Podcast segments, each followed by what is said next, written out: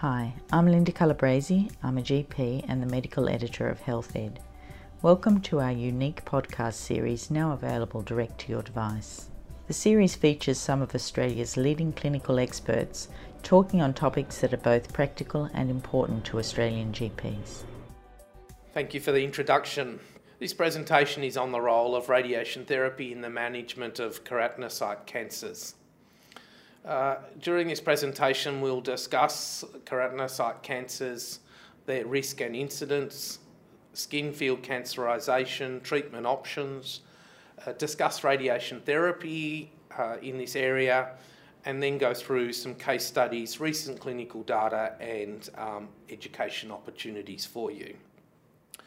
So, keratinites, keratinocyte carcinoma is a significant burden of disease in Australia with about a million cases treated annually at a cost of about 1.3 billion Australian dollars. About 70% of Australians will have at least one excision in their lifetime. And we know that the prior incidence of keratinocyte cancers and precancerous lesions increases future risk. Right, so now we'll look at incident and risk of keratinocyte uh, cancers. We know there are about 1,500 cases of excisions uh, per 100,000 person years, but the, the, the incidence rises with increased UV exposure. And so we know as we get closer to the uh, equator uh, that, that there is a significant rise in skin cancer risk. We know in Australia that the highest rates are in the northern part of the country with um, highest rates in Queensland, and then you'll see from this slide, uh, which is drawn to scale, lower rates in New South Wales and, and then lower rates still in South Australia and Victoria. Another risk factor is advancing age. As people get older, their, their risk rises and particularly for SCCs, which are tightly linked to cumulative sun exposure rather than individual sunburn events. So you can see on the bottom part of this slide that the uh, relative risk of SCC rises very significantly um, really from 50s upwards. A prior diagnosis of uh, keratinocyte cancer uh, gives you a higher risk of uh, developing further cancer. So we know that 95% of patients have a new cancer within three years if they've had three or more previous lesions. So now we'll look at skin field cancerisation. This is a spectrum of disease which starts with actinic change and progresses to areas of cancerisation uh, of increasing uh, extent from emerging to moderate and then to extensive field cancerization extensive field cancerization represents large areas of actinic keratoses. What we know is that as the uh, skin field cancerization increases, the risk of future cancers rises significantly, as demonstrated in this slide. The treatment options uh, start off initially with the actinic change, obviously, very topical treatments and cryotherapy. Um, but once we get to extensive field cancerization is really where the challenges start and surgery, oral medications um, are included and we will talk a bit about the role of radiation therapy in this, uh, in this area.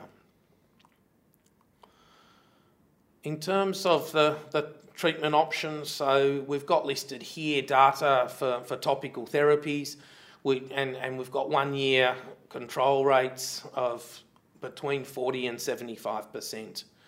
We know that most effective outcomes are, are those uh, when the treatments are combined with curettage, but really this does not reflect sort of uh, patterns of care uh, uh in the real world.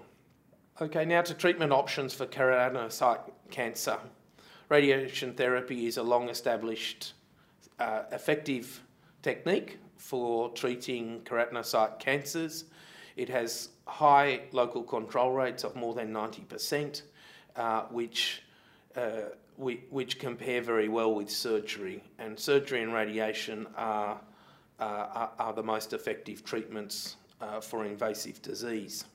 In terms of how radiation therapy works, so just uh, briefly, uh, essentially, the radiation uh, therapy causes damage to the DNA where you have double strand breaks The repair mechanism of cancer cells are poorer than for normal cells in general, and it's this double-stranded uh, break damage that leads to death of the cancer cells. And there's also uh, the, the uh, production of free radicals which induce uh, cell pathways. We know that the dose of radiation therapy that can be uh, delivered is limited by really only by local toxicity. So radiation therapy for keratinocyte cancers uh, is effective and the guidelines support its use in the definitive or curative setting, in the adjuvant or post-operative uh, setting and in the, in the palliative setting. So in the, in the curative setting, uh, radiation therapy can be effectively used where there's surgical contraindications, patients have refused surgery, or where the surgery is likely to result in, in uh, poor functional or cosmetic uh, outcomes, or where there's uh, extensive field change around the tumour. In the adjuvant setting, radiation therapy is used where there are large or deep tumours, uh, poorly differentiated cancers, where there's perineural invasion, particularly where it's beyond the advancing edge of the tumour or at the advancing edge, uh, in nerves of uh, 0.1 millimetre or more, where there are positive margins, where there's been recurrence, where there's multifocal disease, where there's a higher risk lesion and the patient is uh, significantly immunosuppressed, or where there's lymph node involvement, or in transit um, metastases. And in the palliative setting, it's really aimed at improving quality of life, and this is often around improving uh, wounds so that the nursing requirements are less. Um, where there are symptoms that need to be alleviated, such as bleeding or pain, and this is, uh, or where the patient is really very poor performance status and um, is not well enough um, to have curative treatment. Radiation therapy has advanced a lot over the last four decades, but uh, I can really uh, speak to improvement over the last two decades, where we've seen a dramatic improvement in both the software and hardware that we use uh, that allows us to both better target where we want to treat, but also to provide treatment where the dose is far more conformal to the area that we want to treat and reducing the the dose to the surrounding normal healthy tissues. And um, on the screen now is a photograph of a linear accelerator, which is our standard treatment machine. It essentially has a, uh, a gantry, which is the sort of large part at the top of it, um, with a round head, which is where um, the x-rays come out of. Um, we have, there are three other arms to the linear accelerator, and these are around uh, uh, making sure the patient's in the correct um, uh, position for, for treatment. Um, the machine rotates round 360 degrees, and uh, so and the beam is uh, intensity is varied as um, as the machine rotates. And this really is what volumetric arc or VMAT radiotherapy is, where the machine is rotating during delivery with variation in intensity um, of, of the beam. This then allows us to treat areas, curved surfaces, which previously were very difficult to treat. So uh, common curved surfaces are the scalp and the limbs, um, but also areas around the, the nose and, uh, and the inner aspect of the, of the eyes. What we've got on the screen now is um, uh, on the left, we've got a, a CT scan of a brain um, or of a head. Um, we've got an area and on the anterior scalp that's been contoured and an area on the posterior scalp with dose given to those uh, areas and minimal dose to the brain. And the middle slide represents uh, uh, is, a, is a lower limb, and again, we can see that the dose can wrap very nicely around the skin and immediate subcutaneous tissues. We do, to achieve this, we do need to have some tissue equivalent material over the scalp um, or over the skin area that we're treating to ensure that there's full dose to the tumour. And 3D printing has allowed us to um, now have uh, tissue equivalent material that conforms um, individually to the patient without large air gaps between the skin and that uh, tissue equivalent material. At Genesis Care, we treat all keratinocyte um, cancers with the, all the, the variety of techniques that are available. And so um, we've got some examples here. We've got, so example one uh, is a lesion on the nose, uh, can be effectively treated with superficial radiotherapy. Um, example two is a lesion on a flat surface, which can be treated well uh, with electrons. Um, lesion three, there are multiple lesions, so this area needs sort of wide field treatment. Um, on uh, number four is the scalp uh, lesion with uh, with area of uh, change around it, so needing to treat a large area of scalp. And uh, example five is a patient that um, is getting adjuvant radiation therapy to the to the neck, having had uh, a neck dissection and removal of um, involved lymph nodes. And um, on this slide, we've got the outcomes of that. So now pass on to Dr. Farshad Kasraei, who's going to talk about uh, the some provide some data and uh, discuss educational opportunities. Thank you, Dr. Forstner, for a nice overview of the role of radiotherapy for management of keratinocyte cancers. Um, what I would like to present is the data that has been published um, recently in regards to the national registry we have. It's called ND-RAWR, and it's a National Dermatology Radiation Oncology Registry. We've gathered data with partnership between dermatologists and radiation oncologists in regards to gathering all the clinical outcomes from patients prescribed VMAT, which is the treatment technique for wide field or extensive field cancerization, as um, mentioned. This potentially has a very promising um, outcome and will capture data to inform the design of future clinical trials with regard to optimization of treatment protocols or performing direct comparison to other therapies for skin cancers. ND-RAWR has been based on three main elements, efficacy, safety, and cosmesis. The efficacy was to measure the clearance of actinic keratosis and keratinocyte cancers, plus durability of the response up to about five years follow-up. The safety will record the toxicities based on CTCAE, which is a grading score for acute and late toxicities of radiation treatments. And cosmesis will be based on um, the Lovett scale, which again grades the outcomes of radiotherapy with regards to, cos to cosmesis. The design of the registry was to capture all the data from the patients who had VMAT treatments and the 12 months prospective registry has been recently published in Journal of Dermatological Treatment. The demographic of patients um, showed the majority of patients were males. Um, we had overall about 83 patients and 89 fields treated and the median age of these patients was about 75 years old. 63 patients had extensive skin field cancerization only, and 26 patients had keratinocyte cancer on top of that. All of these patients had regular follow-ups in 3, 6, and 12 months.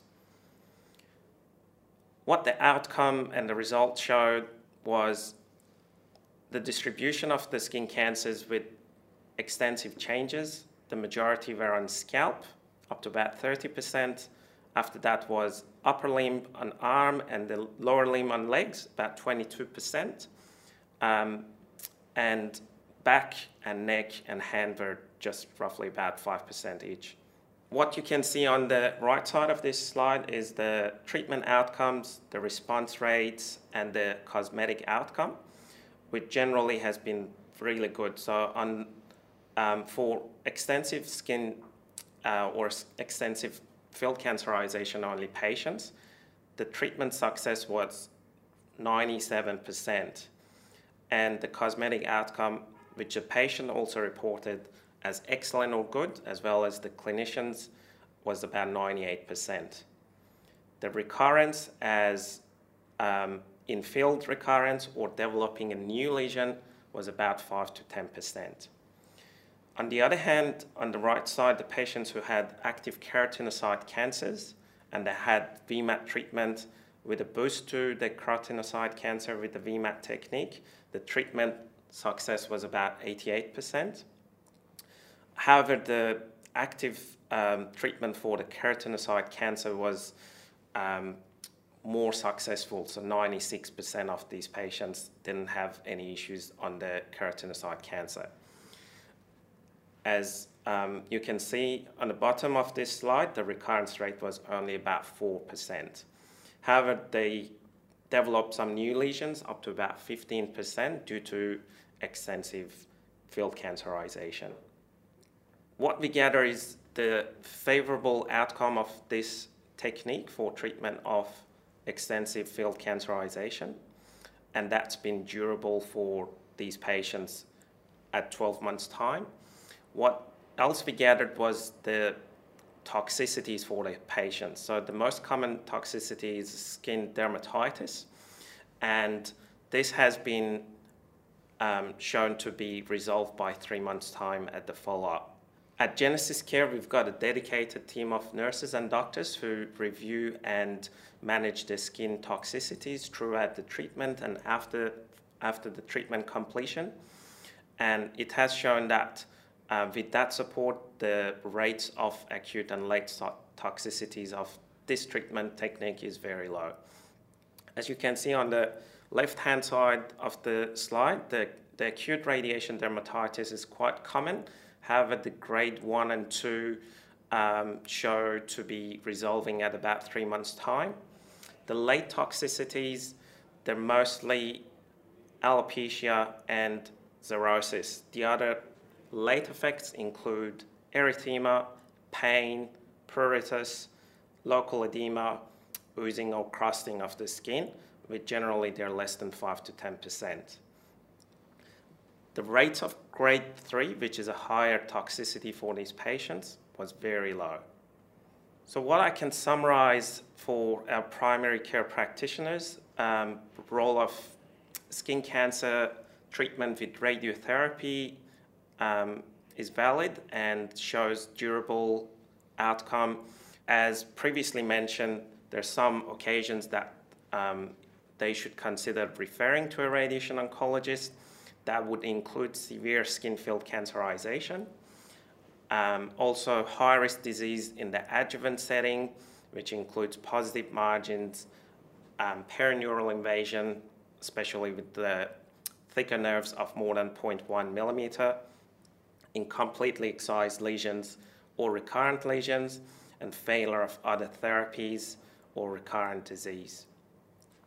The other role of um, radiotherapy would be um, functional or cosmetic outcomes.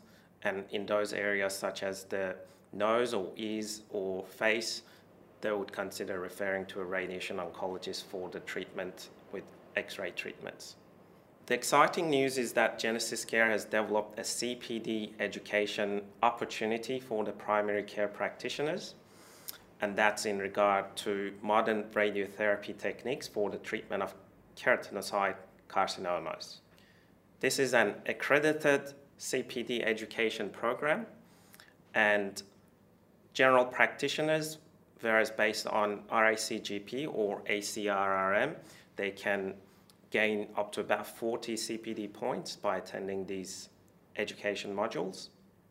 And the Skin Cancer College uh, will also they will have hour-based learning.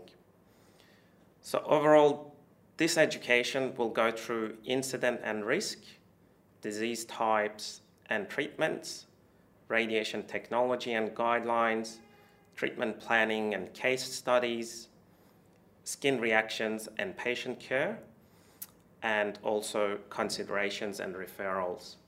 You can register or find out more on our website um, and enroll into these modules.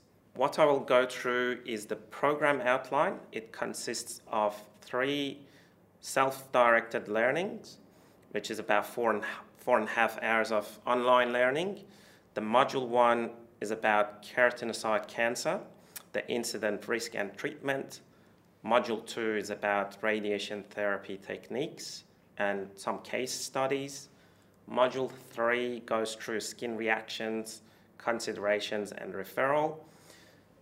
However, Module 4 is a live and interactive webinar. This is led by one of the radiation oncologists, and they will go through um, facilitation of discussion of case studies for small groups of primary care practitioners, and they will go through real world case studies for these small groups of um, primary care practitioners. I would like to thank you, and I hope this has been useful for you. Thank you for joining us. We hope you are enjoying this series and will recommend it to your friends and colleagues. I'm Linda Calabresi, and on behalf of the team here at Healthed, I look forward to joining you soon for our next podcast. If you enjoyed this audio segment, you can find out more about our free webcast lectures, which can be accessed from any device on our website at healthed.com.au. The podcasts published on this page are for medical professionals only. The content is not a substitute for medical advice. If you have a health issue, you should seek the advice of a suitable qualified health professional.